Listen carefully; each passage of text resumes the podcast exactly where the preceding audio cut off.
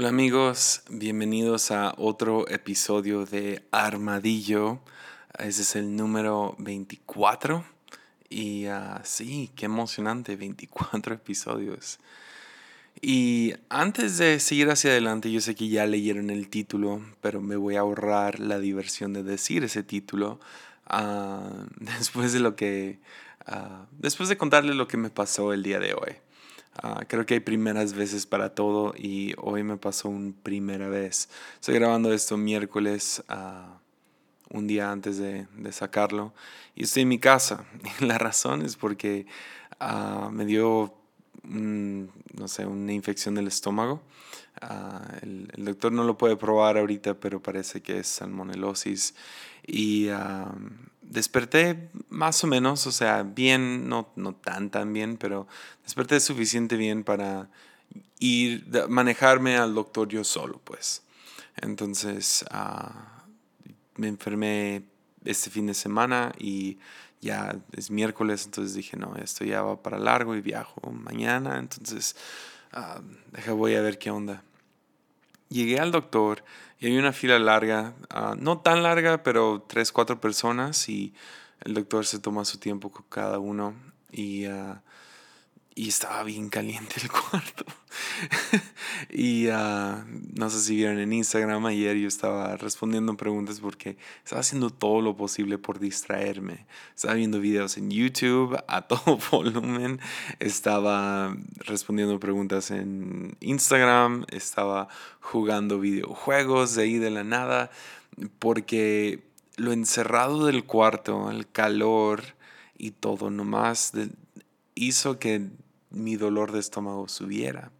Se puso tan grave que pues me paré y me salí un rato y traté de respirar más profundo, pero afuera vi, estaban vendiendo tacos de sabe qué y no sé, me imagino que en otro día hubieran olido ricos, pero en ese momento lo que menos quería oler eran tacos, ¿me entiendes? Y uh, finalmente me pasa el doctor después de literal una hora y media de espera. Entro a su consultorio y me mira a los ojos y me dice, ah, Gesian, uh, no te ves bien, ¿quieres pasar al baño? Y uh, le dije, sí. Y entré y vomité en todo su baño, pobrecito. Uh, pero sí, fue mi primera vez vomitando uh, en el consultorio de un doctor. Gloria a Dios, alcancé sí a llegar a la taza del baño, fallé poquito, uh, pero sí llegué y, uh, y todo bien, pero eso fue hace un par de horas. Y si fuera un hombre inteligente no, no andaría grabando, estaría viendo el juego uh, de básquetbol que está ahorita ahí en la tele a un lado de donde estoy grabando en este momento. Pero tenía tan buen título para este podcast uh, que dije, no, yo tengo que grabar esto. Entonces, si les soy sincero, ni terminé bien mis notas, pero siento que está tan fresco en mi corazón lo que les quiero hablar hoy uh, que creo que va a ser un buen episodio, especialmente con este título. Déjaselos leo una vez más. Bueno, una vez, porque ya lo leíste tú, pero déjalo, digo yo. Armadillo, episodio número veinticuatro. La ambición, el efecto Diderot y el poder regenerativo de la generosidad. Yeah. La ambición, el efecto Diderot y el poder regenerativo de la generosidad. ¿De qué creen que vamos a hablar hoy? De estas tres cosas. Uh, he estado, uh, sí, pensando mucho en esto últimamente y uh, van a ver por qué. Tengo dos, tres historias que puedo conectar. Entonces, ¿qué tal comenzamos? ¿Está bien? Comencemos hablando acerca de la ambición. Uh, la ambición es algo que siento que Si eres, si fuiste creado de dos diferentes maneras, uh, bueno, déjame empiezo de nuevo. Creo que hay dos diferentes maneras de ver la ambición y depende de cómo fuiste creado. Sí, mejor bien dicho. Uh, algunos fueron creados con una visión escasa de que ya, ya hablamos de esto en un episodio pasado, país y ríos, pero somos creados con algún tipo de... ¿Cómo vemos el mundo? Y lo vemos como un pie, como que solo hay cierto porcentaje que me toca a mí y yo tengo que pelear por mi rebanada de pie. Entonces, ambición puede ser el motor que te lleva a, a, a esa rebanada del pie para poder tener un pie más grande. Esto lamentablemente puede llevar a mucha rivalidad y tratar a gente como peones y, uh, no sé, una ambición propia. De lo cual la Biblia es bastante clara que no, no es algo que lleva por buen camino. Que me lleva al, a otro grupo de gente que a lo mejor fueron creados con una visión más de uh, depravación. Uh, de que, de que estamos depravados y que todo lo que queremos es malo. Entonces... Dentro de algunas religiones, especialmente el cristiano, en el cual yo pertenezco, y dentro de ciertas ramas del cristianismo, se puede ver uh, un énfasis fuerte en el deseo malo del corazón del ser humano. Uh, que, que la ambición uh, siempre es algo malo porque estamos buscando como, no sé, como... Uh, Estamos buscando nuestro propio interés y deberíamos estar buscando el interés de Dios, ¿me entiendes?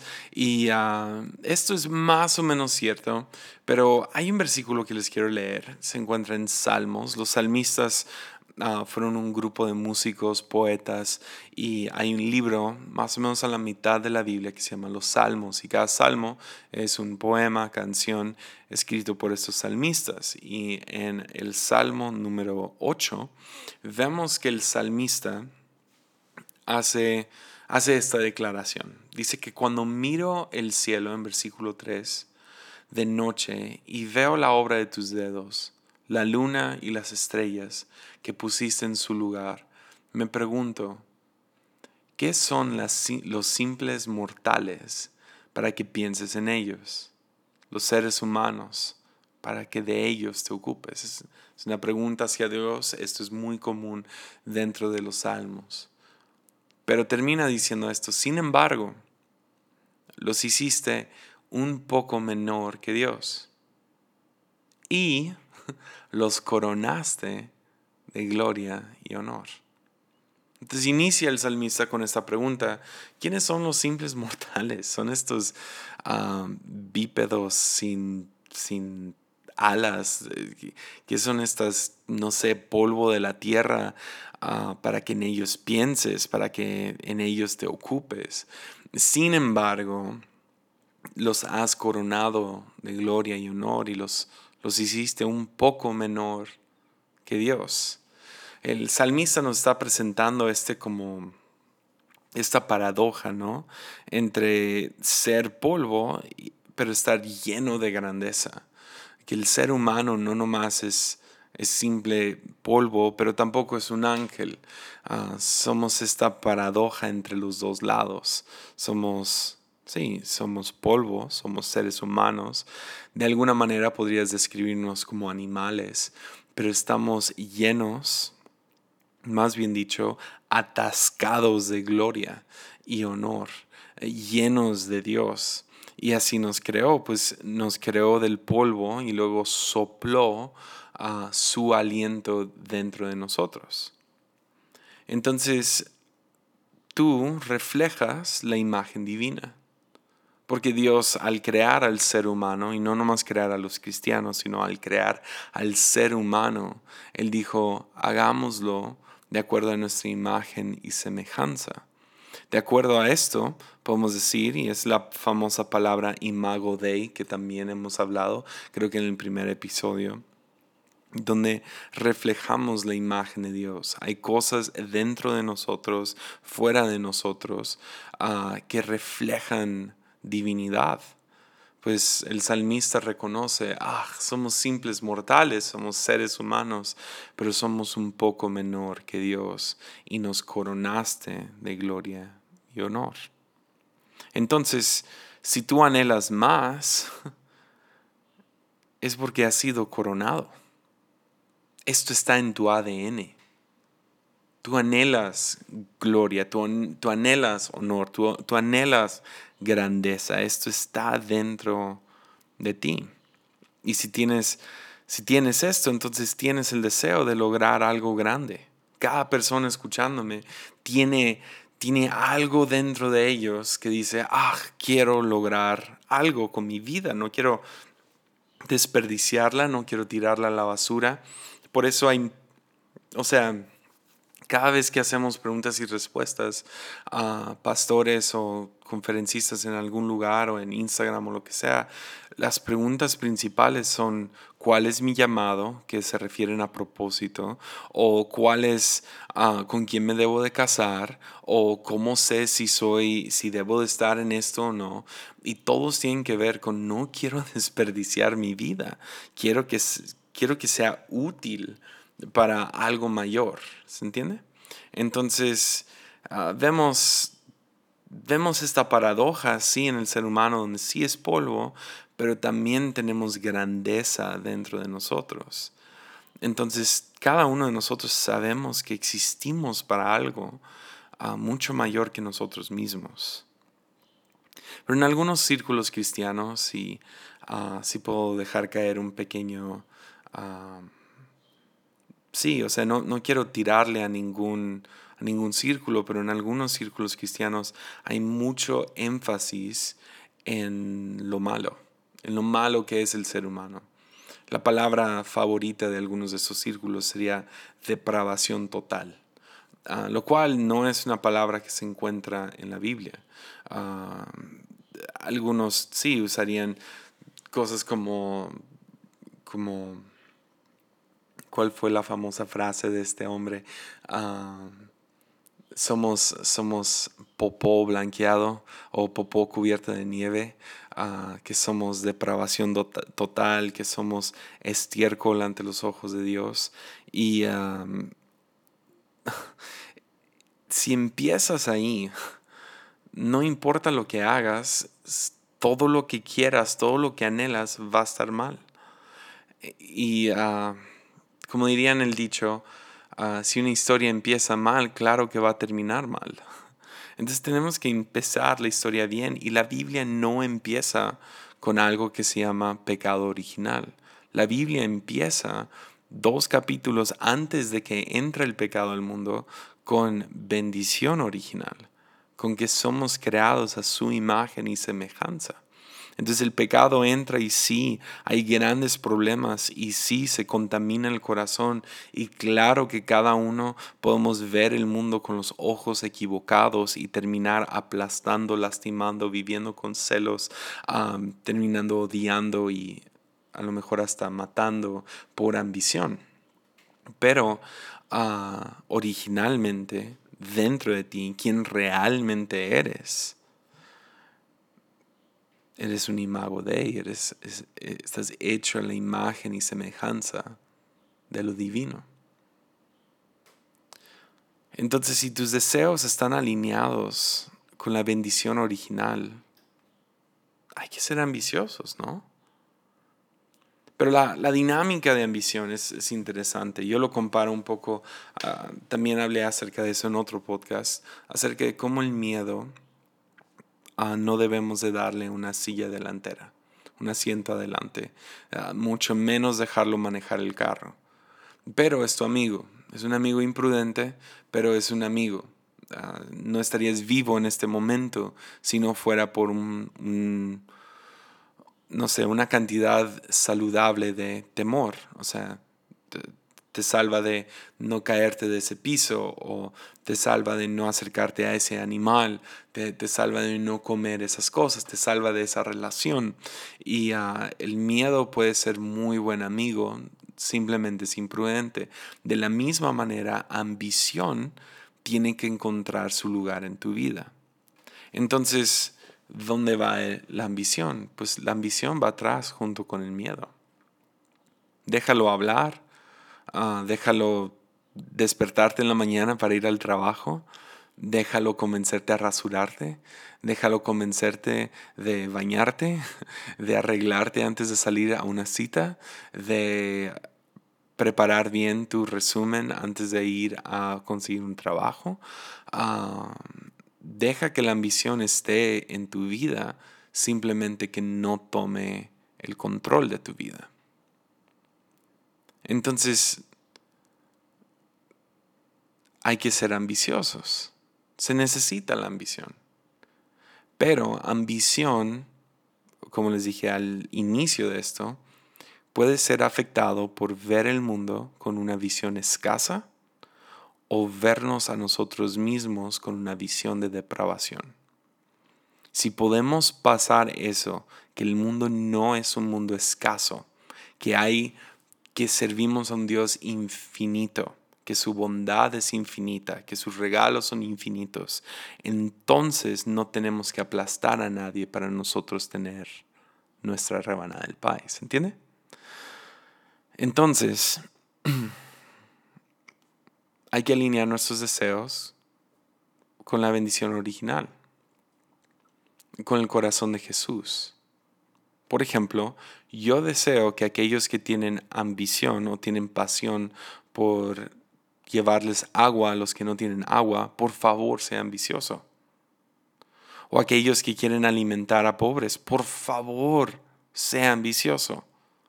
Para aquellos que quieren crear tecnologías nuevas o sistemas de educación que van a mejorar el mundo, por favor, sea ambicioso. El problema se vuelve cuando tenemos visión escasa y nuestra ambición sirve para robarle a otros, para tomar de otros, para lastimar a otros. Pero si te puedes conectar con lo divino, entonces la ambición es un buen amigo. Entonces, con eso dicho, yo quiero entrar a otra cosa, a otro fenómeno. Es un fenómeno de compras uh, que se llama el efecto Diderot y fue nombrado por su por el creador de este efecto o lo que sea, uh, por el primero en encontrar este efecto. Se llama Denis Diderot. Fue un filósofo francés en el siglo dieciocho, por ahí, uh, que era un hombre que estaba feliz, estaba bien.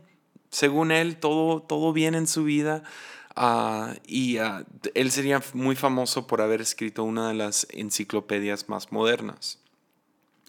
Y uh, un hombre estudioso, un hombre con muchos libros, terminó vendiendo muchísimos libros a la reina y le cayó un dineral. Cuando le cayó el dineral fue más o menos a los cincuenta años de edad y uh, fue y se compró una bata nueva. Su bata vieja uh, con la que se limpiaba los mocos y limpiaba la, la, su escritorio o limpiaba sus...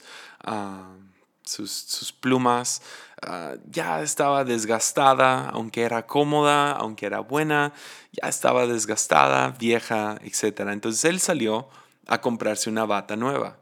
Se compró esta bata y era una bata extraordinariamente bonita, pues ya tenía dinero por primera vez. Entonces él fue y se compró su bata. Era una bata roja, rojiza o lo que sea, muy hermosa y de seda. El problema fue cuando llegó a casa y se puso la bata, que nada en la casa le llegó al estándar a su bata. ¿Te ha pasado esto? Sí, a todos nos ha pasado. Donde compras, puede ser lo mismo. Te compras un pantalón o unos tenis que no van con el resto de tu ropa.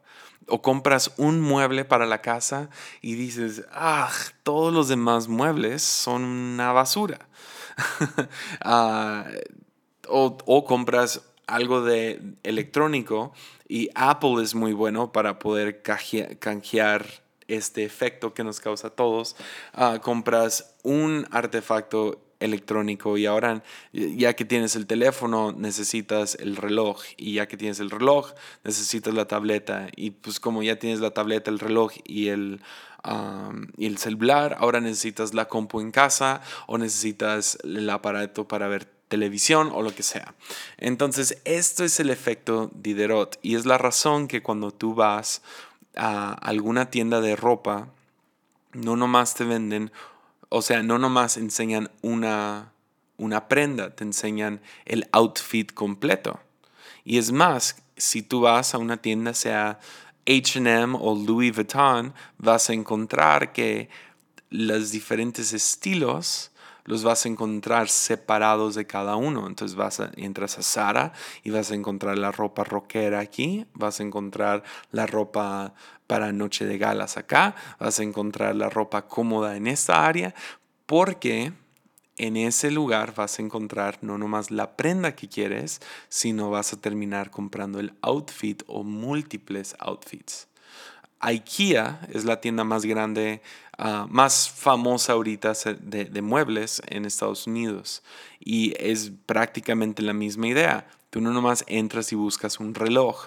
Tú entras y ves habitaciones. Porque ellos saben que si te pueden comenzar a comprar un reloj, entonces vas a querer uniformar el resto de tu casa a, un, a ese buen reloj. Y este es el efecto Diderot. Es, terminas renovando todas tus cosas, como Denis Diderot empezó a gastar todo el dinero que, que obtuvo de la reina en mejorar y hacer de lujo todo lo demás de su casa. Entonces, es algo malo. Usualmente es, es algo que lo reflejan como algo malo, pero yo nunca estoy interesado cuando alguien nomás dice, ah, es un efecto malo, es un efecto psicológico malo, sino también me interesa redimir esas ondas. Y el otro día vi el efecto Diderot funcionando para bien en la vida de alguien. Y me hizo pensar dos, tres veces acerca de cómo Jesús realmente puede tomar cualquier cosa, voltearla sobre su cabeza y usarla para el bien de los demás. Todos queremos renovación. Renovación viene Con, con ambición. O sea, queremos mejorar nuestras vidas. Queremos grandeza. Y no hay ningún problema en eso siempre y cuando no lastime a otros. Siempre y cuando no, por buscar grandeza, no andas ignorando a tu familia, ¿me entiendes? Uh, siempre y cuando al buscar grandeza no estás usando a la iglesia para presumirlo a tus amigos, si no estás ahí sirviendo a la iglesia. Entonces, si el corazón es correcto, renovación no es malo. Queremos renovar, queremos mejorar, queremos ir uh, de gloria en gloria, queremos ir de renovación en renovación. Y eso no nomás se refiere al ámbito espiritual, sino hay que, hay que ver cómo lo podemos aplicar a nuestras propias vidas. Entonces te digo, el otro día, uh, bueno, deja, doy un poco de contexto. Aquí en la Fuente Ministerio, esa es la iglesia donde yo sirvo como pastor, uh, tenemos veintidós iglesias bajo nuestro, bajo nuestro nombre que hemos plantado. Hemos adoptado algunas de ellas, pero la mayoría hemos plantado. Y nuestra visión de plantación de iglesias es... Uh, es simplemente plantar iglesias donde nadie más quiere. Entonces, la mayoría de nuestras iglesias están en pueblos, están en las afueras de una ciudad, están en lugares de bajos recursos, porque es la visión que tenemos, poder poner iglesias donde nadie más quiere y donde nadie más, nadie más puede. Entonces, una de nuestras iglesias se encuentra en la colonia de San Juanito. San Juanito es una colonia en Tepic famosa por ser de bajos recursos y por estar lleno de delincuentes y diferentes cosas. Y nosotros creemos que al meternos ahí podemos cambiar el destino de alguien. Entonces ya hace unos, creo que fue hace unos ocho o diez años que se plantó la iglesia, a lo mejor más, uh, pero, pero digamos diez años. Se plantó San Juanito y San Juanito ha tenido sus tiempos buenos, sus tiempos malos. Uh, y en los últimos dos, tres años lo tomó uh, uno de mis mejores amigos del mundo, Germán Rodríguez. Germán tomó la iglesia en un tiempo bastante difícil para la iglesia y ha ido mejorándolo poco a poco. Uh, más que nada se ha enfocado en, en construir el equipo, construir la alabanza, construir la iglesia. Y esto viene de, pues, o sea... la verdad de la falta de dinero. Entonces no puedes ir a renovar el edificio porque es, está en un lugar de bajos recursos. Entonces ha invertido mucho tiempo en, en la gente, pero en el, los últimos meses empezó a invertir mucho, mucho tiempo, esfuerzo y aún dinero ahorrado, lo que sea, en el edificio. Lo cual me emocionó un montón porque llegó el otro día a platicarnos que cambió toda la electricidad del edificio. Uh, muchos de los cables eran pegostes, o sea, con cinta, uh, puestos medio, medio temporalmente en lo que un día se ponían permanentemente, y entraron y gastaron pues un dineral para ellos y renovaron toda la electricidad del edificio. Y Germán llegó conmigo y uh, me dice, ah, cambiamos todo, toda la electricidad del edificio. El problema es que todas las canaletas y todo se ve tan, tan bien que hace que todo lo demás del edificio se vea mal. Y dije, ah, el efecto Diderot. Y ya le conté y jajaja ja, ja, y todo lo que sea. Pero luego empecé a pensar, ¿cuánto necesitamos el efecto Diderot en nuestras vidas? ¿Y cuánto momentum, cuánto ímpetu podríamos agarrar como seres humanos, como organizaciones, como iglesias, si aplicamos el efecto Diderot sobre nosotros mismos? Renovación es un paso a la vez. Hace unos años pegó el fenómeno de, o sea, de estos programas que, se llaman, que son como de renovación extrema. Son reality T V, o sea, de televisión, como de cosas según ellos reales que está pasando. Uh, y uno de los fenómenos que salió fue este renovación extrema, o en inglés Extreme Makeover. La primera serie, yo me acuerdo, que salió, uh, se llamaba así, Renovación Extrema, donde tomaban a alguien, uh, que, perdónenme por decirlo así de frío, pero real, o sea, esta era la premisa del, de la serie, era que tomaban a alguien que estaba feo. Una esposa, un esposo, un tío, un hijo, y los llevaban a que les hicieran cirugía plástica, que les cortaran el pelo y que les compraran un nuevo guardarropa. Entonces les arreglaban los dientes o les arreglaban la nariz o, o sea, les ponían implantes. Algo así loco que les alteraba la imagen de una manera, o sea, extrema. Era, era el chiste. Entonces la esposa salía, salía el antes y el después, y ella rompía su, su, su póster de cómo era antes y pasaba. Y ahora es toda una nueva persona gracias a la cirugía plástica. Pues, uh, aunque fue algo bonito, yo creo que todos los que vimos esta serie pensábamos, pero qué raro, o sea, es, están nomás alterando su imagen. Después salió una serie que se llamaba Extreme Makeover, era de los mismos, pero la edición del hogar. Entonces era Renovación Extrema, edición hogar. Y esta serie, oh, te agarraba del corazón, o sea... Ay, no me acuerdo de algún episodio que no me hacía, no sé, por lo menos uh, conmoverme un poco, ¿verdad? Y uh, la premisa de esta serie es que encontraban algún, alguna familia que había pasado por algo difícil o que uno de la familia había servido y habían básicamente, uh, sí, no habían... dado la importancia a su hogar como deberían. Entonces se les había descompuesto o no tenían una casa muy bonita. Entonces llegaban y les tumbaban la casa y reconstruían una casa en siete días. Y era una casa inmensa, bonita, patios hermosos, muebles nuevos, o sea, un cuarto tipo Disneylandia para cada uno de los niños. Y era, era una serie muy... muy conmovedora, especialmente al final cuando le enseñaban la casa a la familia. Todos lloraban y wow, y qué increíble. El problema con esta serie es que después salieron estudios que la mayoría de la gente que se les regalaron estas casas no pudieron mantenerlas, uh, sea por los impuestos o el mantenimiento de cada año, nomás no pudieron y terminaron perdiendo sus casas.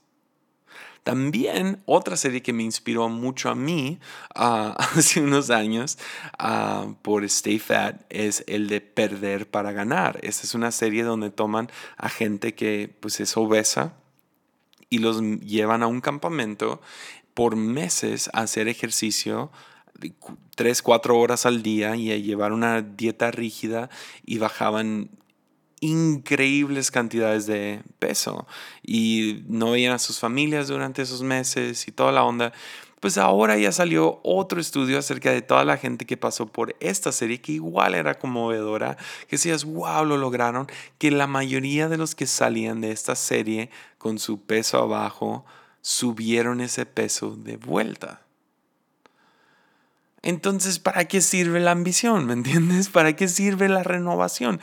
Es como ganarse la lotería. Es, es, es ridículo si tú investigas cuánta gente que se gana la lotería, que básicamente llegan de, de cero a mil en cuestión de un instante.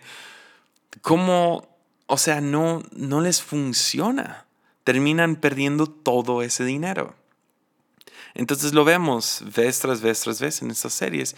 Y las series de renovación en los últimos años, obviamente por medio de estudios, por medio de, de, de mejorías y todo eso, han cambiado muchísimo cómo operan.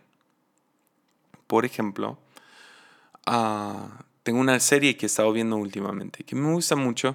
Uh, he visto unos cinco o seis episodios. La verdad no lo hemos estado viendo tanto, pero uh, o sea, este, este, esta serie te agarra... toca todas las cuerdas de tu corazón, si me doy a entender. Uh, te conmueve en tantas maneras y es básicamente, se trata de unos hombres que llegan y le cambian la vida a alguien. Ahora, no les hacen cirugía plástica. La primera vez que lo vi dije, no hicieron nada, o sea, no hicieron la gran cosa. Pero viéndolo y fijándome, básicamente lo que llegan, llegan con gente, y esto es popular, tienes... Uh, tienes varias series de este tipo, donde renuevan un cuarto o llega una japonesita y te arregla la casa. Tipo así, son, son, son renovaciones mínimas. Y lo que hacen estos hombres es que llegan a la casa de alguien que pues, ha, ha sido un poco negligente con su, con su higiene, con su casa, con diferentes cosas, y le enseñan cinco diferentes cosas. Le enseñan a hacer una comida, le arreglan el closet, o sea, le, le cambian un poco el guardarropa, pero no se lo cambian extremadamente, nomás le buscan. Por ejemplo, en uno de los episodios pasados había un hombre que trabajaba en un campamento y él decía, es que no, no me gusta bañarme. Y en vez de que lo regañaran y dijeran, tienes que bañarte, le compraron ropa que podía respirar mejor, con, o sea, que, y que no apestara tan feo. Uh, van y le cortan el pelo, le acomodan un poco la barba, uh, también le renuevan un poco la casa, pero no es la gran, no tumban nada, no quitan ninguna pared, no. ¿Sabes qué hacen? Pintan, pintan los gabinetes, a lo mejor le dan dos, tres muebles nuevos y le decoran. No lo, ense- no lo preparan para ser un chef, le preparan una pequeña, le enseñan a hacer una pequeña comida. No lo meten a un campamento de sabe cuánto tiempo para poder bajar un peso extremo. No, lo llevan a hacer una actividad a esta persona para que pueda estar un poco más activo. Todo es bastante mínimo, todo es bastante fácil, pero a algo le han atinado. El efecto Diderot. Si yo puedo cambiar algo pequeño en tu vida, eso va a afectar lo demás. El problema con una renovación extrema es que te lleva de punto, de, de, del principio de la carrera hasta la meta sin ningún esfuerzo. Por lo tanto, tú estás parado en la meta, diciendo pues ya llegué, y terminas caminando de regreso al principio. A diferencia que si puedes tomar un paso, un solo paso en la dirección correcta, entonces lo que va a pasar es que vas a sentir la incoherencia de tu vida, de tu identidad, y vas a decir, ah, tengo que tomar más pasos, tengo que mejorar los muebles de mi casa, tengo que bajar de peso, tengo que mejorar en esto. ¿Sí se entiende? Entonces, recalquemos, la ambición no es algo malo, tampoco es algo bueno. Es, dale chance, es un amigo, deja que se sienta en la silla de atrás, que nos lleve a donde nos tenga que llevar, lo callamos cuando se tenga que callar. Dos, el efecto Diderot es este fenómeno que sucede dentro de nosotros.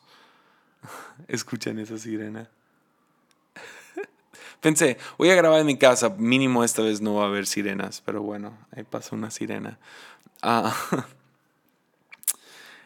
y uh, oh, el efecto Diderot es cambiar una cosa que te lleva a cambiar otra y otra y otra y otra y otra. Es el primer paso para una renovación completa, pero sin el paso extremo. Entonces terminemos con el poder regenerativo de la generosidad. ¿Por qué te cuento todo esto? Pues uh, lo que más me fascina de esta serie que, que he estado viendo es que realmente cae, y sí, tiene sus cursilerías y tiene sus problemas. es, es televisión, ¿me entiendes? Yo no veo mucha televisión, uh, pero puedo respetar esta serie porque le atinó a tocar elementos muy humanos. Y uno de es, a veces alguien necesita un empujón, pero no un empujón de un regaño, sino un empujón generoso. Y no creo que sea casualidad, y es la razón que no me quise esperar una semana más para hacer este podcast. Es porque vi un patrón en los últimos días, literal, de mi vida. Este fin de semana pasado me tocó ir a la iglesia Ancla. Uh, si tú estás pensando en plantar una iglesia o quieres, no sé, aprender acerca de plantación de iglesias o quieres ya nomás aprender de sistemas de iglesias, ve a Ancla. Dios mío santo, ese es uno de los mejores iglesias sobre la faz de la tierra, y lo que están logrando Esteban y Arlen uh, y todo el equipo enorme que tienen con ellos. Uh, nomás quiero saludarles y les amo tanto y disfruté tanto este fin de semana, aunque Tijuana me dio salmonelosis. Pero disfruté tanto mi tiempo allá. La iglesia es tan preciosa y amo tanto a mi amigo Esteban y Arlen. y, uh, y me tocó convivir con Betsa y su nuevo chico Jorge, uh, quienes están, son los que más están al frente de un proyecto que lleva a la iglesia Ancla que se llama La Regadera. Y Jorge, uh, me tocó convivir con él, nos manejó dos, tres veces, y Jorge estaba tan emocionado, uh, y espero no arruinar la historia, pero si quieren saber más acerca de este proyecto La Regadera, por favor vayan a Facebook, Google, no sé a dónde puedes ir, pero ve y búscalo. Um, pero básicamente el proyecto es este. Es, una, es un tráiler con regaderas y van y se ponen en diferentes lugares de la ciudad. Y les regalan calzones nuevos y les ayudan a veces a cortar su pelo. Uh, les ayudan a que alguien de la calle tenga una oportunidad de usar un baño por unos minutos. Entonces van y se bañan, les ofrecen un corte de pelo, calzones nuevos, Uh, y algo por el estilo, que uh, a quién no conmueve un ministerio como este, ¿no? Y ves las fotos y dices, ah, qué buena idea, uh, qué loco que no sea algo más común. Espero que se haga algo más común para ayudar a nuestra comunidad sin, sin hogar. Entonces, uh, tienen este increíble ministerio. Y me estaba contando Jorge, estaba bien emocionado porque llegó un, un señor a la iglesia, bien vestido, traía un uniforme, y llegó y le, y le dijo, ¿te acuerdas de mí? Y Jorge le dijo, pues, uh, no. Y le dice, ah, yo fui uno de los de La Regadera. Tú me ayudaste a, a bañarme y lo que sea. Y dice, y, y porque me pude bañar y cambiar la ropa y cortar el pelo, pude encontrar un trabajo y ahora tengo este trabajo. Y uh, se me hace, a lo mejor estoy mal, pero era un trabajo de seguridad y ya estaba reacomodando su vida. Come on. Qué chido es eso.